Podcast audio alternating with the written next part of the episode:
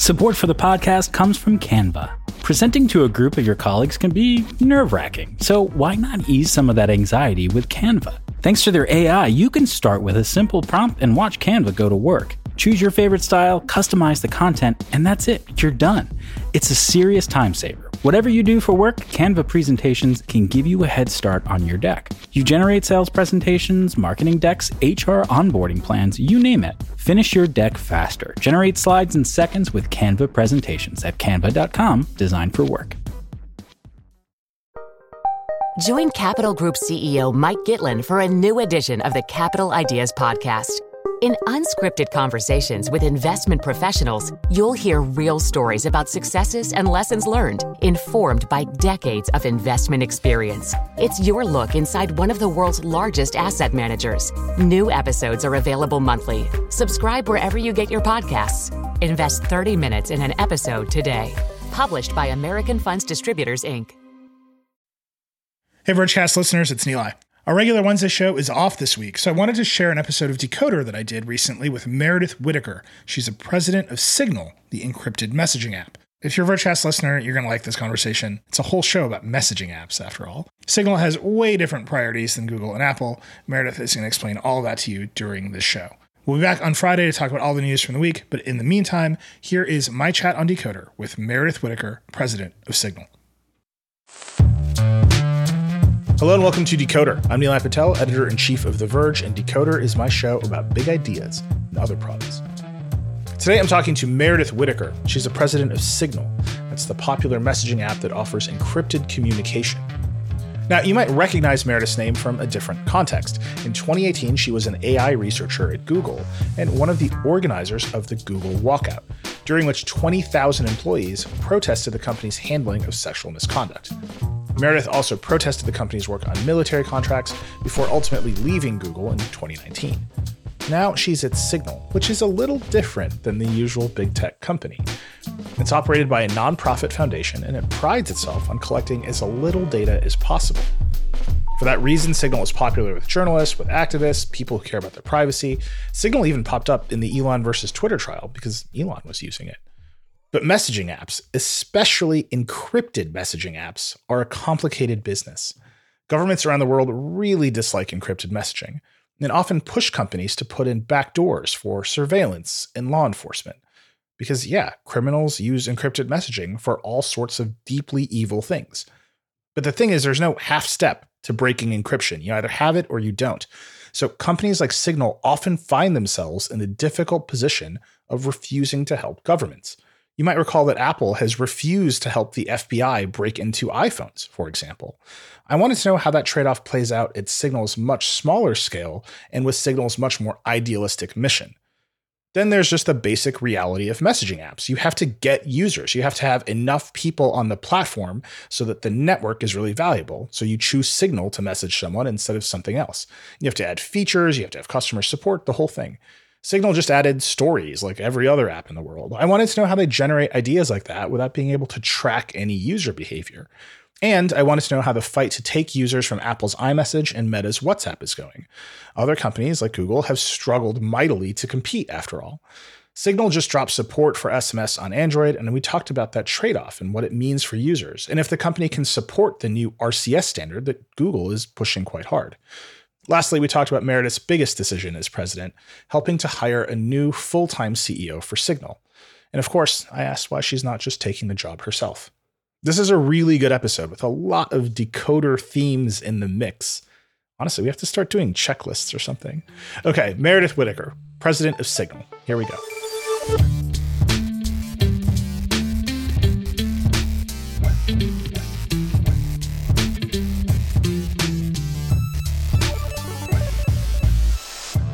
Meredith Whittaker, you are the president of Signal. Welcome to Decoder. Thank you. It is wonderful to be here. There is quite a lot to talk about. The messaging market is pretty ferocious. The encrypted messaging market has lots of complication with it. Uh, Signal is a really interesting company. It's structured in an interesting way.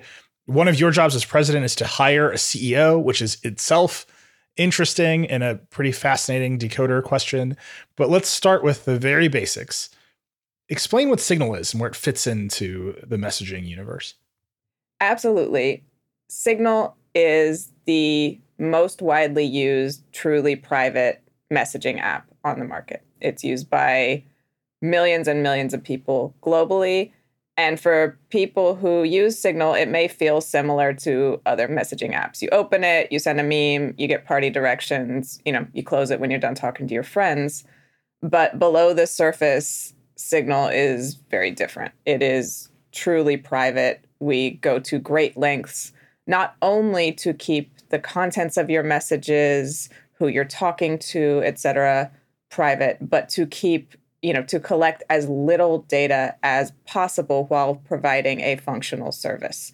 So we differ from our competitors in that our mission is to provide a private app and in that you know we are not in any way connected to the surveillance business model. So we have a very different model and a very different mission signal is really interesting because it has this nonprofit foundation that sits over the top of it one of the reasons the surveillance business model exists is because that is an easy way to make a lot of money. Signal is obviously not doing that. There is a nonprofit. How is it structured? How does it all work? The Signal Foundation is a nonprofit. The you know, Signal Messenger LLC is you know, part is under that nonprofit umbrella, and the foundation exists solely to support the messaging app.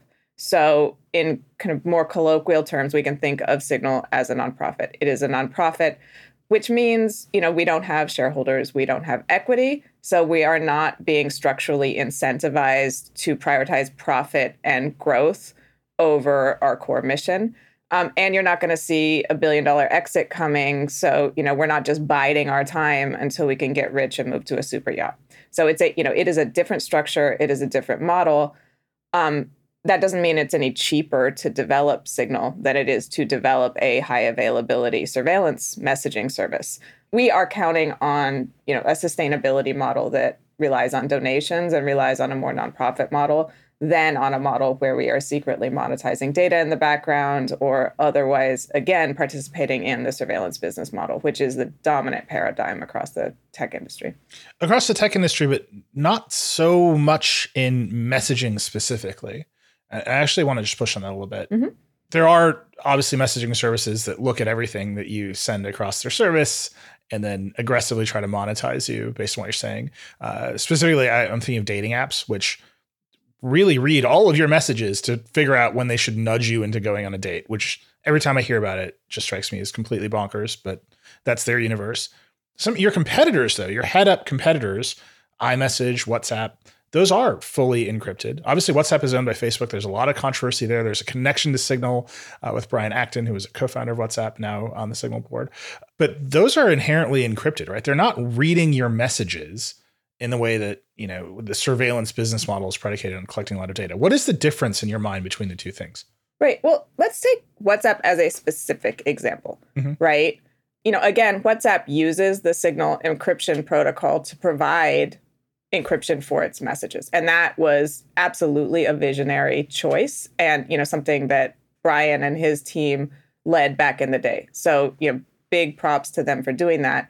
But you can't just look at that and you can't just stop at message protection, right? WhatsApp does not protect metadata the way that Signal does. Um, so, you know, Signal knows nothing about who you are, doesn't have your profile information, introduced, you know, groups encryption protections so that we don't know who you're talking to or who the membership of a group is has gone above and beyond to minimize the collection of metadata. Whatsapp on the other hand you know collects the information about you know your profile information your profile photo who's talking to whom who is a group member and that is powerful metadata. It's particularly powerful and this is where we have to back out into kind of a structural argument for a company to collect that data that is also owned by Meta slash Facebook. So Facebook has a huge amount, just eh, you know, unspeakable volumes of intimate information about billions of people across the globe. And so it is not, you know, it, it is it's not trivial to point out that WhatsApp metadata could easily be joined with Facebook data, could easily reveal extremely intimate information about people and the choice to remove or enhance the encryption protocols is still in the hands of Facebook. So we have to look structurally at, you know, what that organization is, who actually has control over these decisions and you know and look at some of these details that don't often get discussed when we talk about sort of message encryption overall you know signal again is a nonprofit we don't have any access to data like Facebook. We avoid having access to that data. We don't buy, sell, trade your data. So it's, you know, it is a different paradigm. And I think we can't, you know, we can't point to WhatsApp, however slick their marketing is, and say that is truly secure and private. Because, you know, all of these details add up to us needing to conclude that it is not. Well, you know, Signal exists solely for that purpose. Let me ask you a hard question there. You have a long history as a, a critic of big tech. Mm-hmm you you obviously believe in these criticisms of big tech. I don't believe that while you are the president of Signal, you're going to switch the business model. Mark Zuckerberg has his own reputation and he can say things about privacy and people can believe whether Facebook is or whether Meta is going to do those things based on their evaluation of Mark Zuckerberg. How do you actually audit the service as a consumer? How do I actually make sure that what you're saying is true? Yeah. Well, Signal makes its code open source. It makes the signal protocol and the key cryptographic primitives that we use to ensure privacy and security open for review. So, you know, a big part of our model is telling people not to take our word for it. The people who do have the specialized training and skill have engaged, you know, thousands and thousands of hours poring over our code. There are people in the Signal community forums who every time we have a new, you know, a new kind of piece of code that drops on GitHub, sort of look at it, comment on it, deduce what features might be coming through that. So there is an active and vigilant community that actually sort of checks Signal's claims against the code, against the cryptographic protocol we use, and time and time again, you know, our you know, cryptographic protocol again is not just used by Signal, right? This is what Facebook uses, which other companies have chosen to use because you know it's the best. We rely on that vigilant community and we rely on transparency and the kind of community auditing. So we But th- but that's the the protocol, right? That's not the app. That is the app. The whole app. Yeah. It's open source. So if I just want to fork signal and make my own signal, I can just take the code and do it today. Yeah, people do it. There are many of those. We don't, you know, because we can't guarantee them. Yeah. Because we can't validate them because we don't have the time or the resources for that. We don't endorse them. Yeah, but there are many out there. That's really cool. Yeah. Uh, let me ask another question just about the structure here. So it's a nonprofit. You said you don't have equity. Facebook, in a different time, Facebook equity was very mm-hmm. valuable. Mm-hmm. Maybe not so much today as we speak, but in a different time, Facebook equity is really valuable. So Facebook, Apple, Google, whoever would pay a high base salary and then give engineers a ton of equity yep. and say, if you work really hard, the stock price will go up, you'll get rich. You don't have that key. Are you just paying people more in cash or are you hoping that people take a discount because they believe in your values? Well, we are we do have competitive salaries. I think that's part of Signal as an organization also has a labor politics. We want to make sure we're compensating people. We want to make sure that, you know, people aren't being asked to sacrifice their lives kind of standard of living to come work for Signal. We want to hire the best people we can find. Um, so we do have competitive salaries. Of course, we don't have equity, so that's not part of the package. But we are a fully distributed organization, so there is you know flexibility with where you live, which communities you might be able to live in, and there is also you know we have we have other benefits that we think make it a great working environment for people who want to apply their talents to something outside of the surveillance tech ecosystem. But on a straight comp basis, are you do you match big tech or are you lower or where are you? I mean, I don't have a spreadsheet in front of me and big tech is a big amorphous entity. So big tech in Europe or big tech in Palo Alto, there are a lot of variables there. But what I can say straight up is we are competitive. How many people are at Signal right now? About 40 total. That's the org.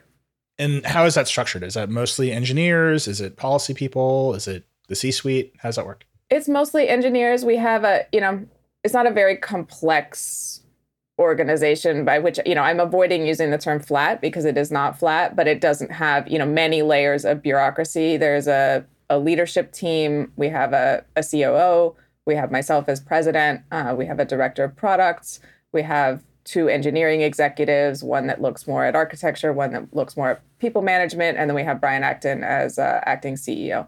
I'm like imagining in my head the kind of org chart right now. That's um, the whole show. That's what we do here, by all means. It's primarily developers, but of course, like development isn't just sort of you know submitting a pull request right we also have a really talented you know what we call the user voice team and those are the people who engage with the community those are the people who you know do a little bit of qa test for bugs i am tasked in my new role with sort of bringing policy awareness so we don't have a policy team but that's you know that is something i'm you know i'm working on what the right calibration there is for signal and kind of bringing in my network and my many years of work on those topics. Um, and then we have, you know, what I'll characterize as like a narrative team. You know, we have writers, we have people who, you know, think about how we translate kind of arcane concepts to people who rely on signal in a way that they'll actually understand. And, you know, we have folks like that. But it's it is primarily developers because what we do is produce a high availability app across three platforms, which takes a lot of labor, constant vigilance, constantly squashing bugs, constantly thinking about new features, making sure there's parity across all the versions. Um, it is, you know, it is endless and difficult work, and I'm, you know, I'm happy to be working with the people who are doing it. You have a new role at Signal, president of Signal. New role for you. I don't think you were the president of a company before. You were no. Google, obviously. President of a company is one of those roles that you kind of can be whatever you want it to be. Is my understanding of it. How do you conceive of the role of president in Signal? Well, I, I have core lanes in that role. So, you know, and, and to back up for a second, I've been on the board for a number of years. I've worked with Moxie and kind of a community. There's, there's a kind of an open source community of folks who think hard about technical privacy preservation. And I've been, you know, in and out of that community for, you know, almost a decade now. So I'm, I'm very familiar with the folks in this space. I'm familiar with the folks at Signal. And so this was almost like a gradual transition into mm-hmm. this role of just like intensifying my my attention to Signal until it's my uh, my whole work life.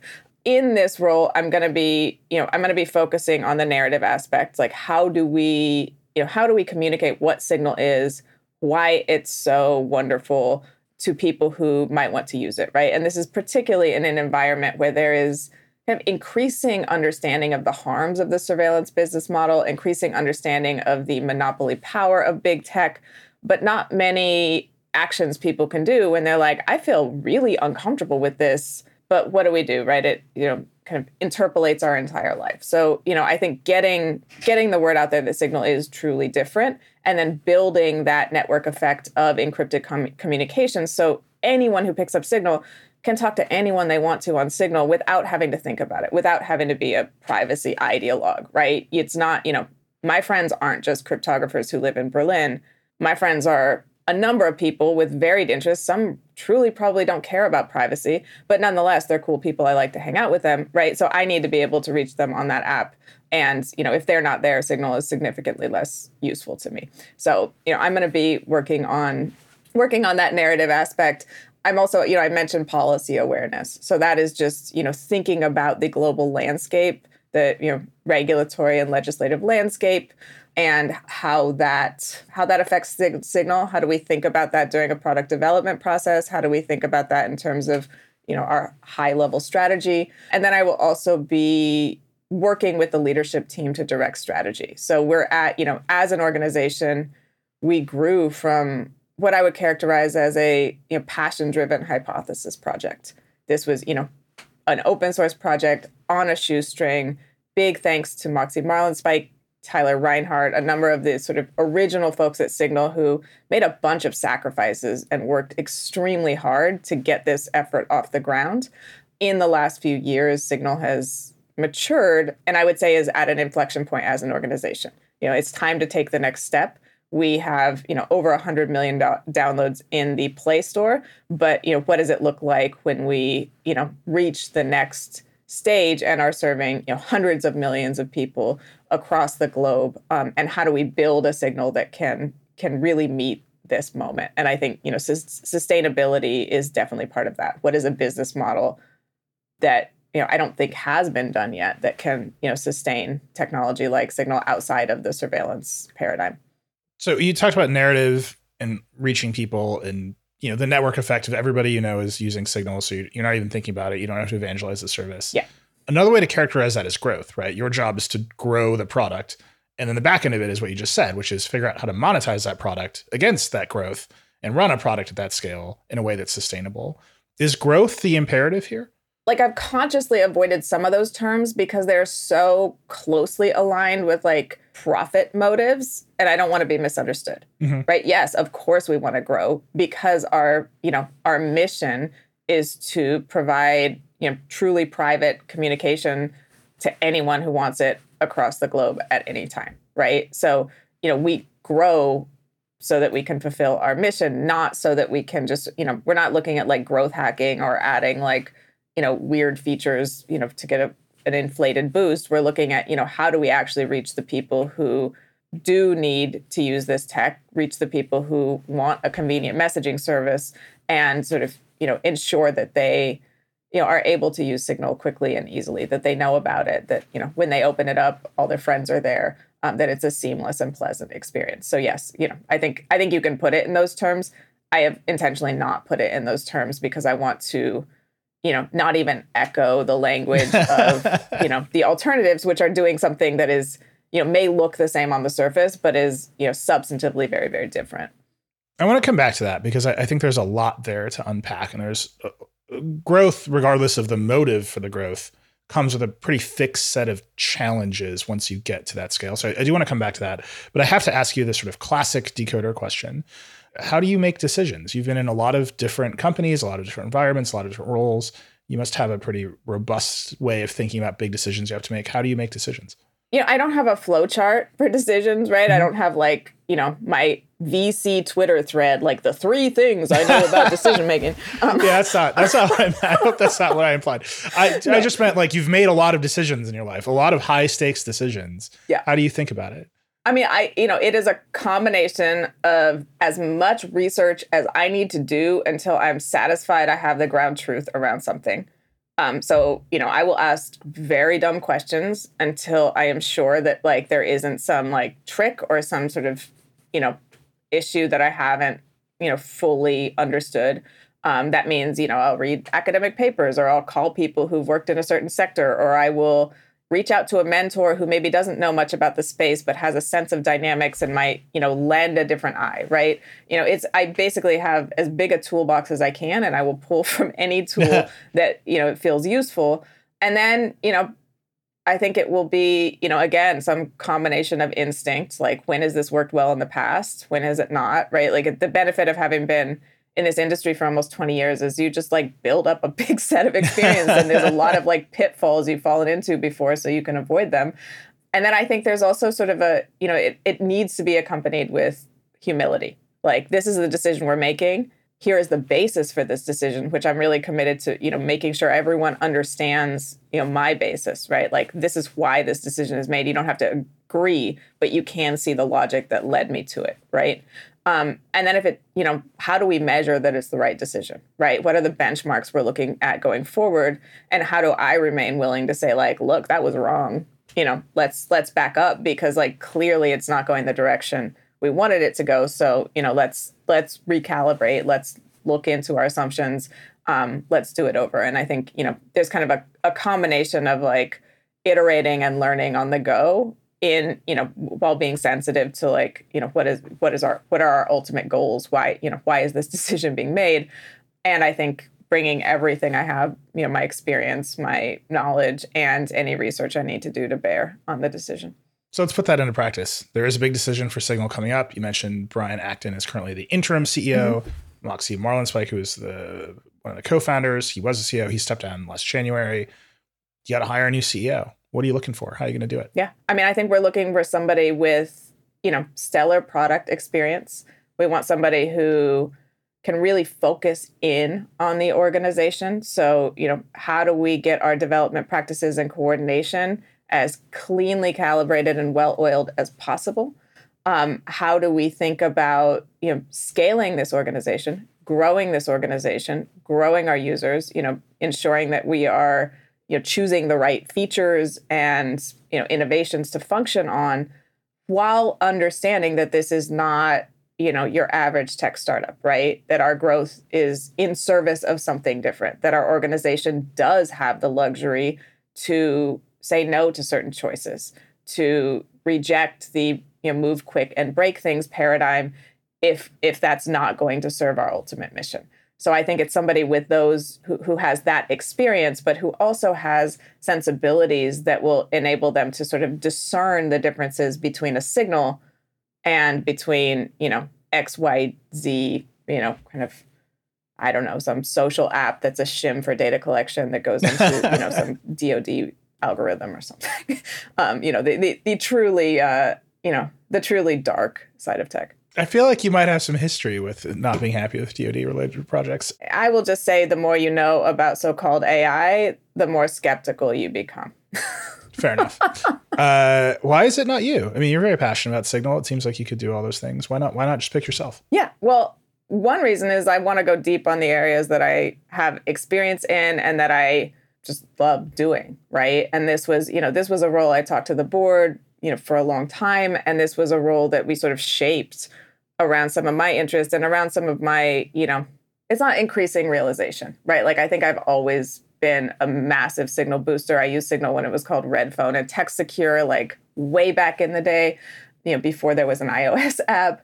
um, but I think, you know, as I have you know, moved through my career and occupied, you know, different positions in, you know, academia, in tech, you know, very briefly at the Federal Trade Commission, it was just a realization that this is really something I've thought a lot about and a place where I could very meaningfully put my time. And I, you know, it it just was clearly the most meaningful thing I could do with my energy and expertise. And I think, you know, what we want from a CEO is also somebody who has, you know, on the ground product experience, which I have some of, but you know, I have not been in the messaging space. I just think it would be it would be great to work side by side with that person and to work on the leadership team. But it was, you know, this was a very intentional choice and it was sort of shaped around, you know, what I think I do best. And, you know, I we want to shape the CEO role for somebody who, you know, fits those specific needs. And it's, you know, really inward focus, getting everything on rails. And this is not to say things aren't on rails now, but you know, if you're preparing for growth, if you're preparing, you know, to meet this moment to really recognize this inflection point and mature the organization, we need somebody who's able to focus inward on those issues. How's the search going? Do you have a timeline? We don't have a timeline, but it's it's active. And then who? What does it look like at the end? Do you have a, a board meeting and you all sit down? And you throw secret ballots on the table? Do you raise your hand? What's the? Most people are never going to pick a CEO, so give them a vision of what that process is like at the end. Cool. There are interviews. We want to make sure that this is you know somebody that leadership and the team feel you know just wildly enthusiastic about right somebody who just you know lights up every interview and is is sort of you know clearly showing their knowledge of signal and their vision and their insight about the space and then we get really excited about that person. We pop virtual champagne and then we have have a board meeting and the board votes. And then you know there's all sorts of you know the, the sort of background logistics right? You would need to make sure somebody can transition out of a, another role. And if you're hiring a ceo they probably have significant responsibilities. So you you know create an offboarding and onboarding timeline. You work with them on that. You you know meet. You make sure they have all of the documentation and information they need. Um, you sort of think about you know the the sort of classic timeline is like first 100 days for executives but you know what is the what is the timeline for impact? What is the initial vision?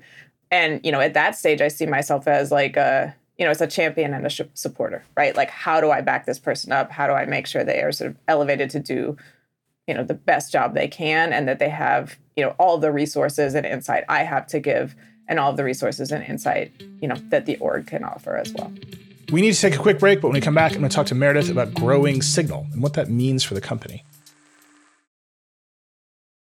support for this podcast comes from canva they say Rome wasn't built in a day, but you know what you can get built in a day? Your creative deck. You can generate creative decks to use for all your important presentations with Canva. Thanks to their AI, you can start with a simple prompt and watch Canva go to work. You want a sales presentation for a tech company? Done.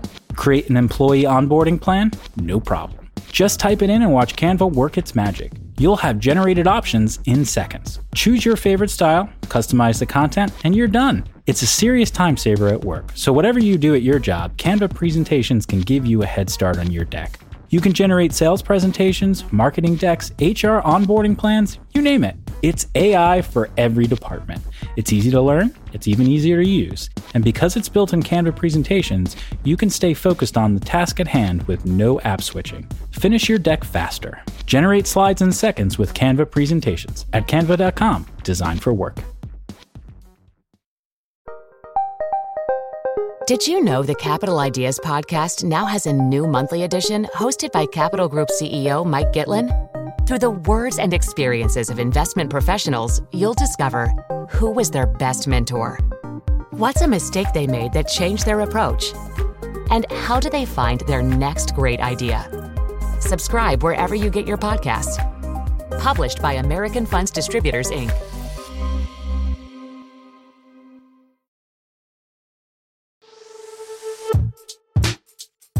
We're back. So let's talk about growth. Uh, it, it, we've mentioned it by different names several times. I understand exactly why you don't want to use the word growth. That implies Yeah. a bunch of Silicon Valley tropes, but you want to add users to Signal, and so growth is a Yes. is fundamentally the thing you're talking about. User growth Yes. is the goal. Everyone on the planet. The goal is everyone who wants to, needs to, has a smartphone, right? Everyone on the planet, yes, that is that is the goal, but it's also that just that almost like abstracts it into the land of fantasy, right? Like I don't even, you know, I don't I don't have the latest numbers, but not everyone on the planet has access to internet, right? Not everyone on the planet has access to a smartphone that's running an operating system that can support Signal, right? So there's, you know, sort of planetary distinctions and inequities and contexts that, you know, mean that I, I feel like throwing that out would just be like a bombastic tech founder kind of goal and not actually anchored in reality. However, like everyone who wants to use Signal, we want them to be able to use it, right? And again, the you know the premise there is that Signal is more useful the, for the people who use Signal, the more people who use Signal, right? Like a, a messaging app that no one use uses is useless, right? A you know hyper secure, privacy aware messaging app that only three people use is only useful and secure and private to three people, right? So we want, you know, we really want that network effect because that's, you know, that's what makes messaging work. Yeah, I, I asked the question that way because there's what somewhere between uh, uh, it's a little under eight billion people on the planet. One point seven billion of those people live in China, which is blocked signal. Yep. One and a half billion of those people live in India, which the government does not like encryption. Just off the bat, are those markets that you want to go into? Are those fights you want to have? Are those compromises you would make? Or are those people just off the books for you? I mean, let's be clear, we are not in the business of compromising on privacy.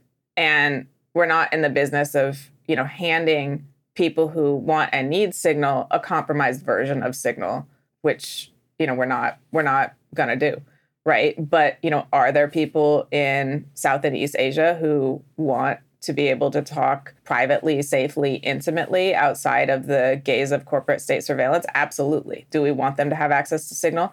Absolutely, we do, right? You know, do we want signal to be available there? Yes. Can we kind of magically transform the geopolitical dynamics? No, we can't. But you know, we will do what is in within our power to make sure that signal is available to as many people as possible, and we will do that without compromising our privacy promises. So the Chinese government has uh, effectively blocked signal. You don't have plans to go into China in some way. Yeah, I mean, I don't know what going into China would mean. Like, you know, a ticket to Beijing, handout, you know, QR codes. I don't know. Um, that- that's a I'm joke. saying, like- we're not doing that, but um, yeah, right. You're not. sure, you're not. You're not doing like Uber style and guerrilla user acquisition in China. I mean, you're not talk actively talking to the Chinese government about what it would mean for Signal to be active in the Chinese market. no, we, you know, full stop. We're not going to compromise, and you know, that would imply that we are sort of in a negotiating stance. And again, this, you know, this is sort of the magical thinking that comes up. Mhm. And uh, I've been in tech almost 20 years, so I've seen this sort of recur, right? And it's this, you know, desire, particularly by state actors, to kind of like break encryption for their purposes without understanding that that breaks it fundamentally across the board. So, you know, there's no, I don't know, this sounds like a little bit dated. You know, there's no compromising with math, I guess is what I'll say, right? Like if encryption mm-hmm. is broken, it is broken, and then Signal doesn't keep its privacy promises, and then there's no real point for us to exist as a nonprofit whose sole mission is to provide a you know safe, private, pleasant place for you know messaging and communication in a world where those are vanishingly few and far between. You know, it's Signal, and then there's you know there are a number of other services, but because very few people use them, they're very you know they're much much much much much less useful to most people who pick them up and try them. Right. So uh, putting this out there, Apple's solution to this problem, because China is a gigantic market for Apple and its devices, is to say iMessage is encrypted, but to allow a state operated company to actually run the iCloud data centers in China, which seems like a right. They have threaded the needle in a way that allows them to claim the thing they want to claim, even though the government holds the encryption keys. You're not going to do that. You're not even like allowing for a solution like that to exist. Let the record show, hell no, we're not going to do that. no. Um, I mean, and this is again like we, let's pin, let's like flip this and talk about the business model. Apple is doing that because like every quarter they have to report their growth and revenue stats to the board, and if those stats are like you know not looking to acquire a new but unacquired market, then eventually their executive team is going to get fired and new people brought in because the imperative of their company, to put this in machine learning terms, the objective function of their company is increasing profit and growth forever. Like literally the definition of metastasis, right? That's not us, right? Like we don't need to do that. We do not need to, you know, make those compromises. Like myself and our CEO will not get fired if we're not sort of bringing new market strategies, however, you know, twisted the compromise is to the board. We have a different mission and a different set of incentives. So, you know, which makes it easy to say hell no to a question like that. So Signal is in India right now. India has claimed Signal is not in compliance with some regulations there that would require one of these magical thinking backdoors. Are you going to leave India? You're going to stay there? You're going to fight? How's that going to work? We are still available to people in India who want to use Signal, right? We are not going to compromise on privacy and that is our stance. And we'll, you know, we'll do everything we can to continue to be available to the people in India who want and need Signal. But if India passes a law or deems Signal to not be in compliance with whatever encryption regulation, you'll walk? I mean, if the choice is, you know, breaking Signal or walking.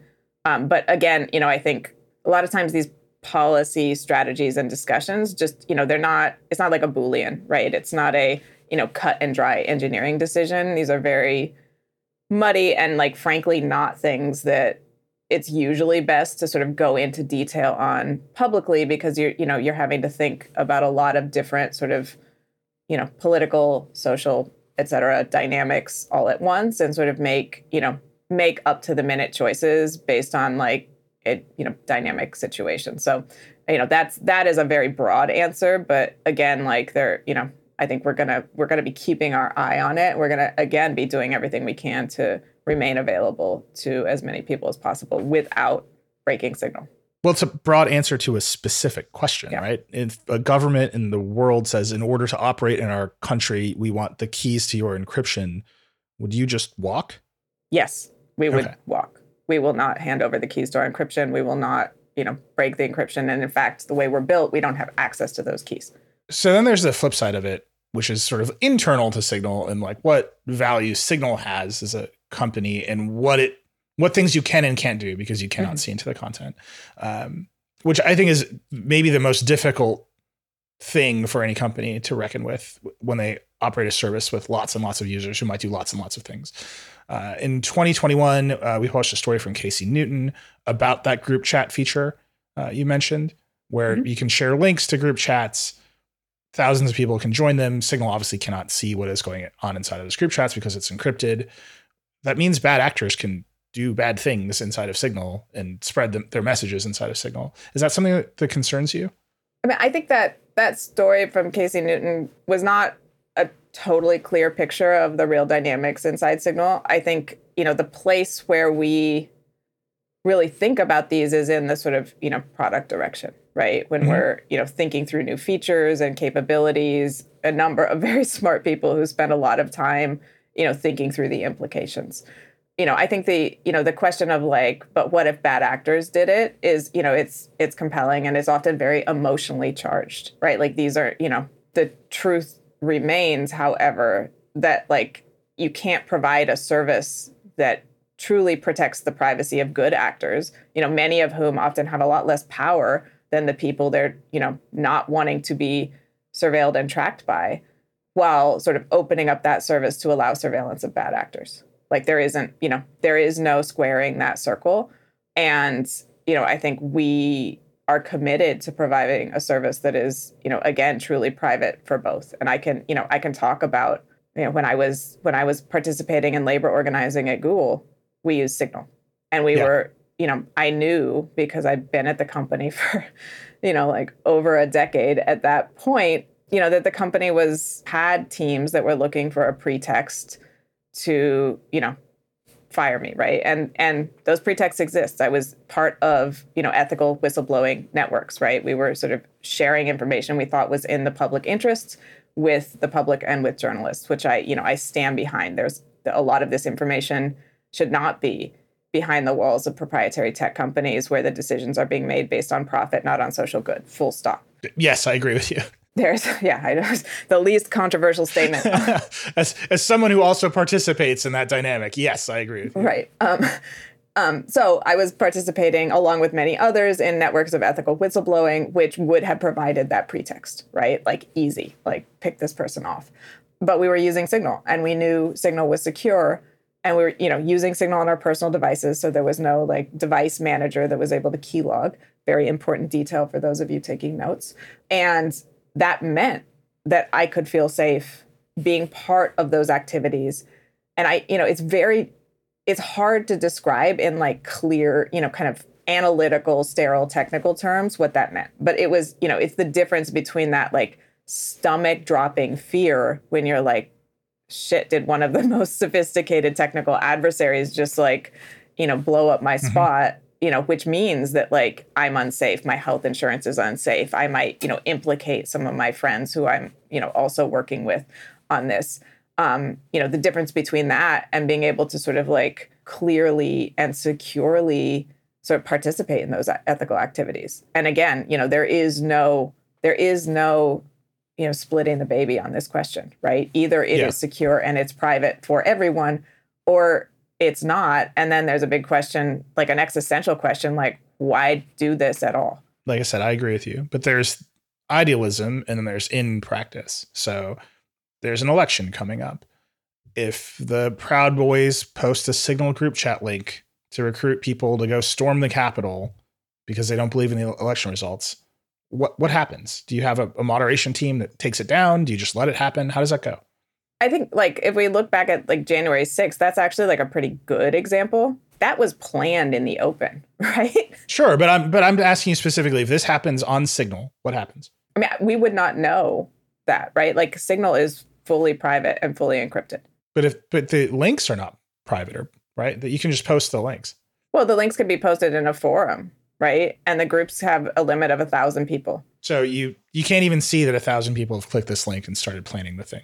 No, we can see that a link exists to a group we don't know about. And if the link is in a Proud Boys forum, you would not take any action against it if you're like if it's like click this link to help plan so are you are you asking do we have people out there clicking every link that is you know and then like checking out does the forum sort of comport with the ideological position that signal agrees with because we don't we don't have that. Yeah i think in the most abstract way i'm saying do you have a content moderation team? No we i mean we don't have con we're not you know we're also not a social media platform right? Mm-hmm. we don't amplify content. We don't you know we don't have sort of kind of telegram i think they're called channels right? Yeah. where they're sort of broadcast only to like you know thousands and thousands of people.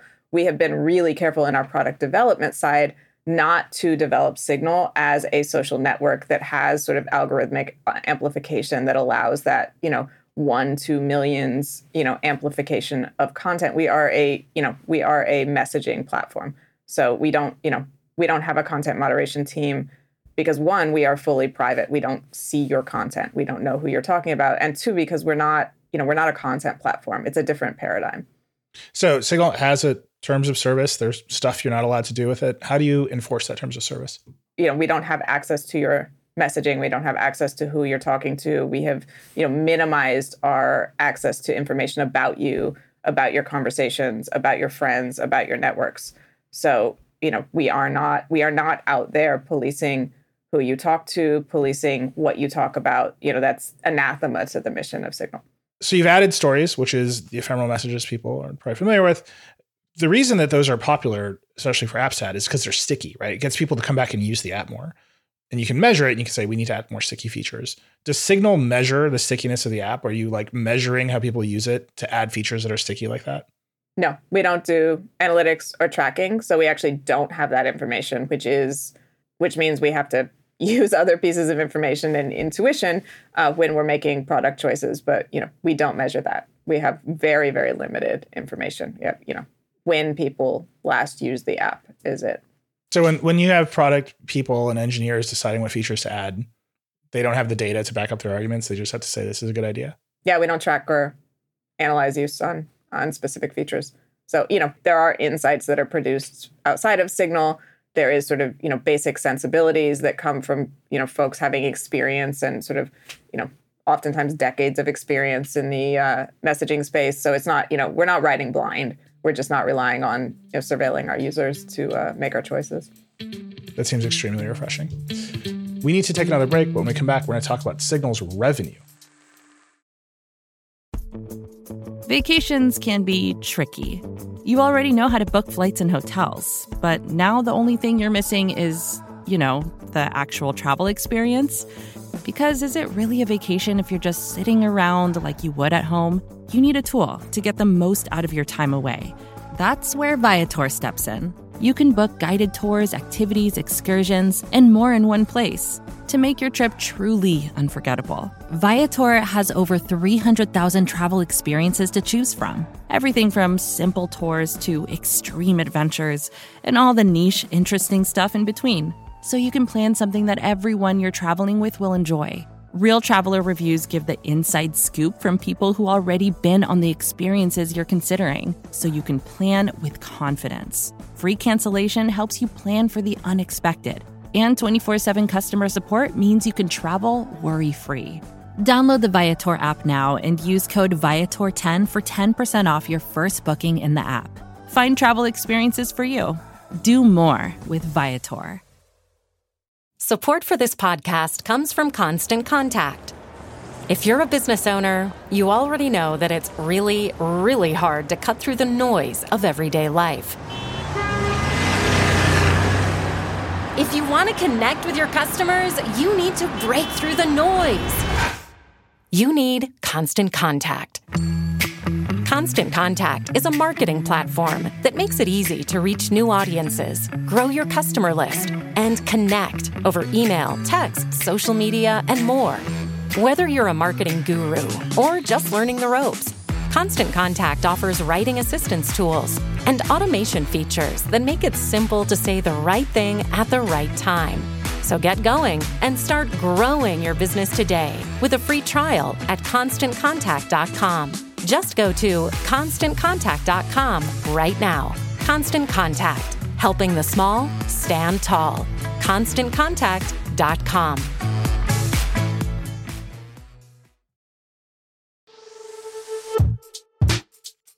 We're back with Meredith Whittaker.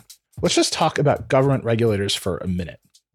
Usually, when regulators, particularly in this country lately, want to break encryption, they immediately turn to child abuse. It is maybe a new and, and somewhat startling trend that this is what regulators have focused on to break mm-hmm. encryption. They have pointed that gun at Apple really strongly. Apple developed a system, it has not yet rolled it out to scan your devices in this way they claim protects your privacy, so you can't use their devices for child abuse material. Is that something that Signal would do? To say we don't even we don't, to protect everyone, we know that there has to be some amount of child abuse material. That's just the unnerving reality of all services at scale. And Signal saying we don't we we can't even see it, we can't take any action against it. Or is there something you would do to take action against it? I would point to the work of folks like Raina Pfefferkorn, Matt Blaze, Susan Landau, who've looked at sort of content scanning and what you know we might refer to as analog backdoors. You know, mm-hmm. the issue with Apple's proposal to scan everything on your device is that they s- still control sort of you know what they're scanning for. And I would, you know, I would also point to a number of the you know the sex worker organizers and people who are more on the margins who are more fearful of being kind of caught up in these scannings, these, you know, often arbitrary, arbitrarily enforced. Very rarely are there ways to contest these decisions. And, you know, when you have a company like Apple, it's very unclear whether, you know, whether through some national security letter or another mechanism, the US government or another state could, you know, mandate scanning for just a little extra, right? It is a extremely dangerous slippery slope that is right at the nexus of state corporate surveillance. These techniques, you know, whatever you call them, you know, need to be understood as sort of backdoors into privacy and encryption. So no, Signal is not, you know, has absolutely no plans to scan anyone's messages to decide which messages are okay or not. That is our general stance there. So we've actually had Pfefferkorn on this show to talk about the Apple system before. Fabulous. Hi, Raina. Uh, she's wonderful. Yeah, go go listen to that episode too. Listen, finish listening to this one and then go listen to that one. Um, but you know, Apple's position there is, well, we think this is bad, we are getting this government pressure. We've built this complicated system.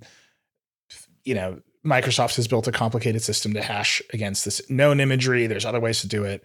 It is all very complicated. It comes with a set of trade offs.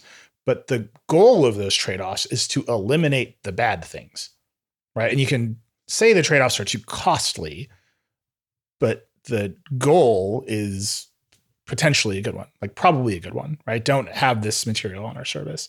You're saying the trade offs are far too costly. We're going to just allow this material on the, on the signal service. I'm saying the the trade-offs aren't trade-offs, right? There isn't mm-hmm. like some, you know, kind of scale of justice that we are sort of, you know, like evening out, right? Like you either break it or you don't. Either Signal's core premise is intact or it's not. And that's just, you know, that's that.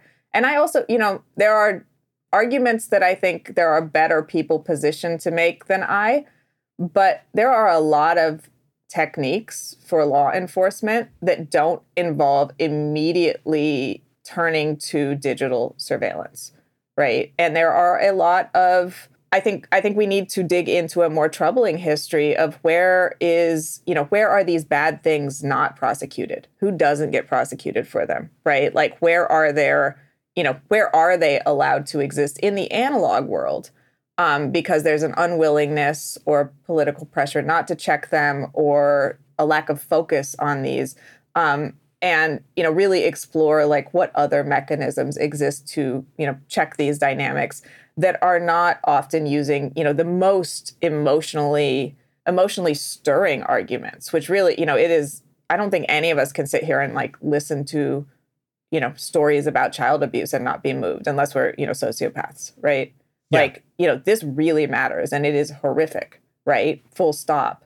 But too often, I think that pretext gets used to sort of reflexively instill in people a response to these questions that's like break anything we have to break because this is like too emotionally meaningful for me to like sit by right without you know it almost short circuits that sort of you know deliberate and you know discerning analysis of the the whole scope of the problem so I think that is also an issue with this debate. So we've talked about government pressure. We've talked about the content moderation problem. Those are problems that come with scale, right? As you get more and more scale, more and more governments are going to pressure you to break things. As you get more and more scale, you'll get more and more pressure yep. from your users, from your employees potentially to, to moderate in some way. Let's actually talk about how you would get that scale right now. In the United States, uh, for example, almost everybody has a phone, right? There's a significant popula- population of people who don't have access, but it is reasonably fair to say that people who can get phones have phones in the United States. You have to take market share away from competitors in order to grow, right? You have to people have to start using Signal and stop using SMS. They have to stop using iMessage. They have to stop using WhatsApp. iMessage is pretty dominant, right? There there's like a trope about blue bubbles and green bubbles that exist for a reason. iMessage users are not willing to switch away from those blue bubbles. How do you get them to switch? First, just install Signal right? Mm-hmm. Use it with the people who are using Signal. You know, in a sense, like, yes, of course we want people to switch, but you know, many people use many different, you know, services, you know, potentially overlapping services for many things. Right. So I think, you know, I, I think we first need to make it clear that Signal is sort of different, right? You know, what we offer is, you know, true privacy, not you know privacy claims with little caveats you know in a 15 page term of service and make it clear like this is you know extremely valuable. It's something that will you know protect you allow for you know intimate safe conversations with you and your friends. Um, and i think you know we do see people sort of understanding that you know understanding those distinctions increasingly you know over the the, the last five years um, and then our task is to make signal as pleasant and useful as possible right? What are the features we can add that competitors might not be willing or able to because of our unique business model because our incentives are different you know because you know privacy is forefront you know, in our in our product and in our mission. Then we just need to make sure like people know about it and people are able to quickly and easily use it right? You should open signal and again you shouldn't have to really you know you can believe that it's important you can know why you downloaded it but the second you're using it to like you know share directions you shouldn't be actively thinking about that. It should just work. There should be a seamless experience. You know, you get in there, you know, share your story. We have a, a, new feature that is in beta right now. It's stories. They're very cute. I encourage people to use them when they're fully available. Um, and and you know, it it looks and feels and you know acts like a messaging app, which again is you know this is not easy, right? Like the the norms and expectations about what messaging apps should do have been set by these big, you know, surveillance messaging apps, right? These, you know, big kind of corporate structures, right? And and Signal, you know, just by way of comparison, this is a sort of stat I've thrown around in a in a couple of places, but WhatsApp has over a thousand engineers, and that's just their engineering team. I think if you added sort of you know support and policy, et cetera, et cetera, you're looking at many thousands of people just you know sustaining WhatsApp. That's not Meta. You have Telegram has you know somewhere around 500 employees, so that's you know fairly big, and Signal is 40 people. You know, it's 40 people maintaining an app across you know three clients. It's not you know, it's not it's it's hard, thankless, constant work. And I'm, you know, I'm privileged to work with the brilliant people who do it, but nonetheless, they work really hard doing it. It's not any cheaper for us just because we don't participate in the surveillance business model, right? So it's tens of millions of dollars a year. And that's like hosting, transit, registration, you know, et cetera, et cetera, all of the costs of just, you know, making sure signal is available everywhere, always seamlessly, which are the expectations that have been set you know, by the current tech ecology. So I think, you know, we we do need to, you know, continue developing and building Signal so it meets those expectations and figure out ways that a that a service like ours can sustain given, you know, given the forever cost and given the labor requirements. So but that's the the forever cost is what I'm getting at is it's hard enough to get people to not use iMessage. Like Google has now failed for a decade to get people well, to switch off of iMessage. So like doing this truly appalling strategy. right. I mean, but like it is in Google's best interest to develop a messaging app that works. And they Google is Google right. and they can't get out of it. they developed forty thousand that didn't work. So you know. sure. But they can't do it. Right. Microsoft can't do it. Facebook can't do it. Facebook will happily tell you that more there's more action on Instagram in messaging than there is on the grid or in stories, but they haven't displaced iMessage. You've got that problem. And then on top of it, you've got the also the users need to like us so much they donate to our foundation so we can keep the thing running. Well, not every user needs to donate, right? We need, you know, again, we're never gonna we're never gonna charge to use Signal because mm-hmm. you know privacy shouldn't be only for people who want to you know pay for it or can pay for it.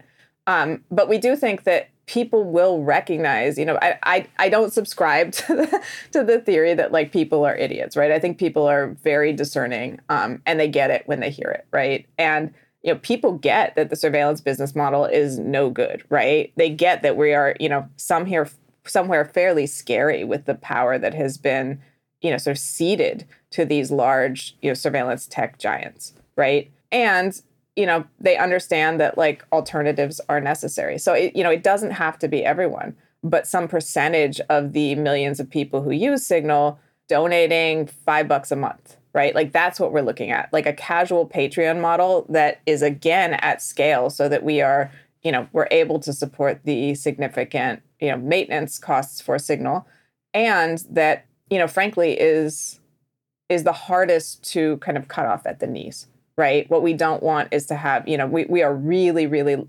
fortunate that, you know, Brian Acton's generous, you know, long-term loan has allowed us this foundation.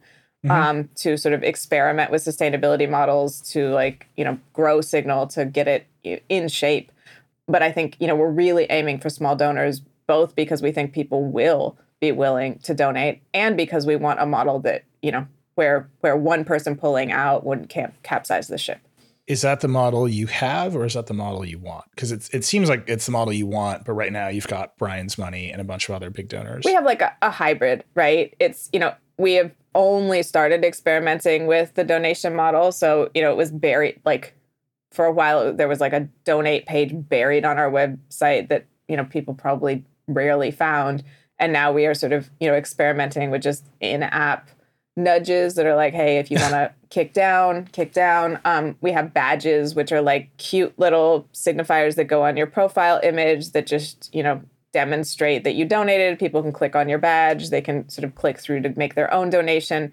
Um, but this is very recent. This is like, you know, in the last year or so. And I think we are again sort of iterating and experimenting with that model. And, you know, everyone listening, you know, download Signal if you haven't, make a little monthly donation. You know, it's it's easy and I can use some like boring nonprofit trope. It's like a cup of coffee or whatever. But like, oh, no. you know, really, this is existentially important for like a livable future. We have to have a private way to communicate. And, you know, folks, particularly folks who are in and around tech, I think will understand that at a visceral level and, you know, come on, join the community, kick in. Are you, is it going to be like Wikipedia? Are you going to ask us for money every, every three months? Well, no, we are, we're going to have a lot of chill and um, we you know we want to remind people that we need money but we also you know like the app is a messaging app right? Like what mm-hmm. we're dedicated to first and foremost is you open it it's useful it is pleasant it's not in your face. So you know we want to be we want to remind you but we want to be really subtle about it. And that is actually th- something we have a lot of discussions about like what is the minimum viable sort of notice to folks that we can get away with and still ensure that people people who can donate know and uh, and can sign up easily. Last year, we reported that uh, I think it was Moxie's assessment that for Signal to be self-sustaining, it would need 100 million users. Is that still the number in your mind, or how close are you to that goal? You know, number of users is like that's a shorthand assessment from Moxie, right? It's number, you know, percentage of 100 million users who also donate, right? Like yep. more users is more hosting, more transit, more registration costs, which is actually sort of you know a cost without folks donating. But yeah, I you know I think it's tens of millions of dollars a year, so we need enough users donating as a percentage of any user base so that we are you know we are able to you know cover those costs. Are you at 100 million users? How close are you to it? We are not. At, we we don't share user data publicly. We we are not at 100 million users. I guess is the uh, the straight answer to that question. Um, but our user base is growing, and you can see, you know, we have over 100 million downloads in the Play Store. You know, we have a significant user base, which is which is increasing, and I think, you know, I definitely think we will get there. So you recently announced that you're dropping SMS support from the Signal app. Google's pushing RCS really hard. Converting people into messaging apps is really hard. Getting people to not use iMessage is really hard. Why drop SMS? This is one of those decisions that has been a long time coming, has been agonized over, you know, by the leadership team, you know, before and after I joined, you know, surfaced at the board level. So this was not an easy decision. Um, and for kind of a little bit of color on this, Signal is dropping SMS support for Android. So on Android, not iPhone. Android allowed people to set Signal as their default messaging app. So that meant they could send Signal messages which are you know fully encrypted, fully private, and secure. Or they could also answer insecure SMS text messages. So the SMS text messages were kind of like a guest in their text messaging house and were answered through Signal, you know, alongside Signal messages. This has been a feature that has been in the Android client for, you know, almost a decade at this point and in that decade a lot has changed um, you know SMS has always been insecure, but you know, SMS basically gives your messages in plain text to your telecom provider. So that is the opposite of, of Signal's stance and Signal's mission. And, you know, frankly, it was we got a lot of reports that this was confusing to people. People didn't realize the difference between SMS and a signal message. And, you know, we take that seriously because that can be, you know, that can be existentially dangerous for some people who are using Signal in some high risk situations. There was also the issue, and this is not something that would have hit users in the US or in sort of, you know, historically rich countries, but in a number of disinvested regions, we were having people who would confuse an SMS message for a signal message, um, send a bunch of SMS texts, and because SMS messages are billed at a very high rate, would get a huge bill when they were thinking they were using their data to use Signal. So, you know, those are a couple of the key reasons. I think the security was really the the biggest reason. Um, but there's also, you know, times have changed since 10 years ago. So as you said, Google is pushing RCS and RCS is, you know, they hope and and it, you know it, it appears it's it's set to replace SMS at some point, and that was leading to more and more errors with the SMS integration. So, you know, you would not receive a message if your phone defaulted to RCS or something like that. And that meant, you know, that was increasingly hard for us to deal with on the user report side. That meant that it was increasingly difficult to sort of, you know, support SMS as a degrading standard. Um, and it was, you know, it was something where, you know, there still isn't an official API for RCS, um, you know, for Signal to implement it, even if we were considering it, which was not, you know, that's not on our roadmap at this point. So, you know, those are the considerations that went into making this choice. Um, again, like I am a lifelong or well, the life of Signal long Android Signal user who's used it as my default the whole, whole time. So this is, you know, like this is the front of my pain points. But weighing the kind of security, the confusion, and the fact that SMS is a deprecating standard were, you know, were things that weighted in the direction of removing it and sort of moving on to a future where Signal is fully secure and there's no ambiguity. Let me push into this a little bit. Um, obviously, Apple has played this game for a long time iMessages, depending on your iMessage settings, are encrypted end to end. They're blue, they're more feature rich. SMS is green. Everyone understands that green is worse than blue in iPhone world. Why can't you just do a solution like that? Because what you're losing is the opportunity to convert SMS users into Signal users by saying just use this one app for everything. And by the way, if your messages turn blue, you're in Signal, you're encrypted, you get all these other features let's be clear Apple has advantages we don't there. You know, they control the hardware, they are the gatekeeper for the, you know, iOS and the iPhone, and they have a lot of levers they can pull that we can't right? You know, they also don't support RCS, right? and we're talking about the Android ecosystem here, but mm-hmm. right now there are two competing, you know, protocols. There's SMS and there is RCS and, you know, it is difficult to implement a third-party SMS app when, you know, the phone will default to uh, RCS, right? So there are a lot of other issues that we face as, you know, we are not a big tech company that controls the hardware that has that sort of closed ecosystem at our disposal so that we can sort of reliably make those choices for users. But yeah, um, you know, we did a lot of work trying to disambiguate SMS between signal messages and, you know, this is no fault of the people who use signal. This is simply like when people pick up tech, it's not so that they can be taught small nuances, right? It's so they can quickly communicate with their friends. Yeah. And so getting someone to sort of clock the difference in like a protocol layer security property, that's a, you know, that's an education task that is pretty steep. It is very difficult to accomplish and it's particularly difficult to accomplish if unlike Apple, you don't, you know, control every, you know, part of the ecosystem you're operating in.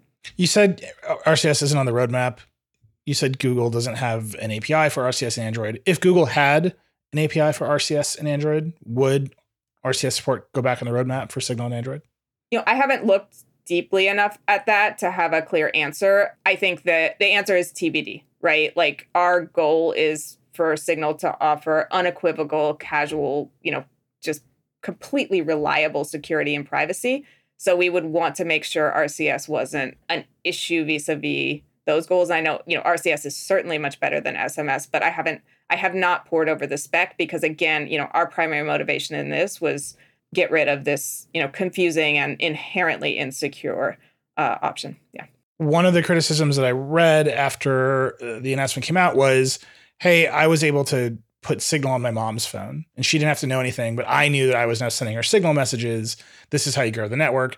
Now I need to have two apps. They need to have two apps this is actually worse for signal adoption because you're not sort of seamlessly onboarding people onto the encrypted network away from SMS. Are you worried about that, or do you think this is just straight up we got to market and make the thing better? This is why this was a hard decision, right? Like those folks are not wrong. That's real, right? Like I'm one of them, right? My dad uses Signal. He doesn't really know he uses Signal, right? He just Yeah. uses the, you know, the app where the messages come in. You know, it will. This will probably be very confusing. And yeah, we. I think what we did is make a hard, kind of crappy choice. We were presented with two options we didn't like, and we chose the one that you know privileged privacy and security and a kind of a long term roadmap. Where again, you know, SMS is being deprecated. People were confused. It was causing an increasing amount of errors, and you know, the development effort of maintaining that, in addition to doing all the other things, was you know non-trivial. So yeah, you know, those those folks are right.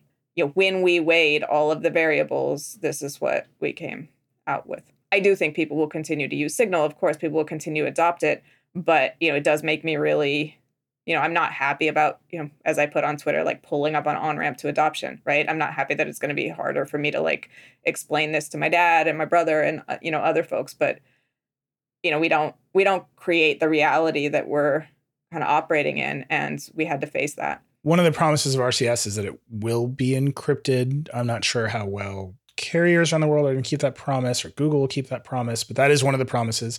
Do you think that RCS represents competition for Signal? Uh, not at the moment, no. Why is that? Well, again, I haven't poured over the RCS specs, so I want to be really careful with like, you know, any flip answers. And, you know, I could do that and come back on and we could have a whole conversation about it. Signal is not just encrypted, right? Like WhatsApp uses the Signal protocol to encrypt its messages. Signal doesn't just encrypt the message content, right? It is encrypting metadata. It is, you know, it did, you know, something wh- which I consider like fairly revolutionary with its, you know, its new groups methods and infrastructure, which was figure out a way to prevent Signal from knowing who is in a group and who's talking to whom, right? Like these things are, you know, huge, you know, true like kind of scientific innovations that are also innovations in privacy that is sort of signal trying as hard as we can to collect as little information about you about who you talk to as little meaningful information about you know what people are saying who they're saying to it who's using our server uh, our service etc so you know i would need to look at like the entire kind of end to end infrastructure what incidental or metadata is being collected and then I think we have to consider the concept of privacy structurally, not just technologically, right? Like people use encryption for a number of things. Uh, they still co- collect data, right? Like, you know, if we're looking at an app that is controlled by Google, it is pretty trivial to join that metadata with a lot of the other, you know, wildly intimate and personal data that Google has and sort of make conclusions about people, right? So, you know, we need to also look at the organizational and structural differences but between a Signal and a Google. And you know google signal doesn't have any of that data. We don't buy data from data brokers. We don't you know scrape data from anywhere. We don't have it. We don't want it. We actually go out of our way as i just described to avoid having it or touching it or knowing it right? So i think that you know i think that we're talking about a difference in kind and that difference in kind is not just vis-a-vis our technological implementation or you know whether we're using this variety of end-to-end encryption although you know the people who are using the state of the art messaging encryption system are using the signal protocol I think what we're talking about also is what are incentives and how are we structured to ensure that we, you know, live by our mission and not, you know, in the name of profit and growth. Well, Meredith, it's been really great having you on Decoder. Thank you for all this time. What's next for Signal? What should people be looking for? Well, you should definitely check out for, you know, look out for the stories update. That's in a, you know, a couple of weeks. We should be rolling out stories, which are, you know, cute little ephemeral messages that you may be familiar with from other services, but on Signal they will be, you know, fully private and secure. And that you know that's the next big feature launch and we're all using it inside signal. We all love it and it's going to be great when we can actually use it with you know all of our friends and and colleagues on signal. Great. Thank you so much for being on great. It's great talking thank to you. you Thanks again to Meredith Whittaker for being on Decoder today, and thank you for listening. I hope you enjoyed it. As always, I'd love to hear what you think of Decoder. You can email us at decoder at theverge.com or you can hit me up directly. I'm at Reckless on Twitter. If you like the show, please share it with your friends and subscribe wherever you get your podcasts. If you really like Decoder, give us that five star review. And as many of you have noticed, if you tweet at me about Decoder, I will almost certainly retweet you. Decoder is a production of The Verge and part of the Vox Media Podcast Network. Today's episode was produced by Creighton DeSimone and Jackie McDermott, was researched by Liz Leon, and edited by Callie Wright.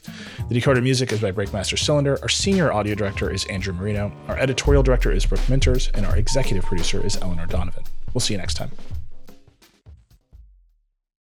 Thanks to Canva for their support. Canva wants to make your presentations come as easy as those thoughts that pass through your head. And thanks to their AI, you can start with a simple prompt and watch Canva go to work. Choose your favorite style, customize the content, and you're done. It's a serious time saver. Whatever you do for work, Canva presentations can give you a head start on your deck. You can generate sales presentations, marketing decks, HR onboarding plans, you name it. Finish your deck faster. Generate slides in seconds with Canva presentations at canva.com, designed for work. Support for this show comes from Fundrise. Buy low, sell high. It's easy to say, hard to do. For example, high interest rates are crushing the real estate market right now. Demand is dropping and prices are falling, even for many of the best assets. It's no wonder the Fundrise Flagship Fund plans to go on a buying spree, expanding its billion dollar real estate portfolio over the next few months.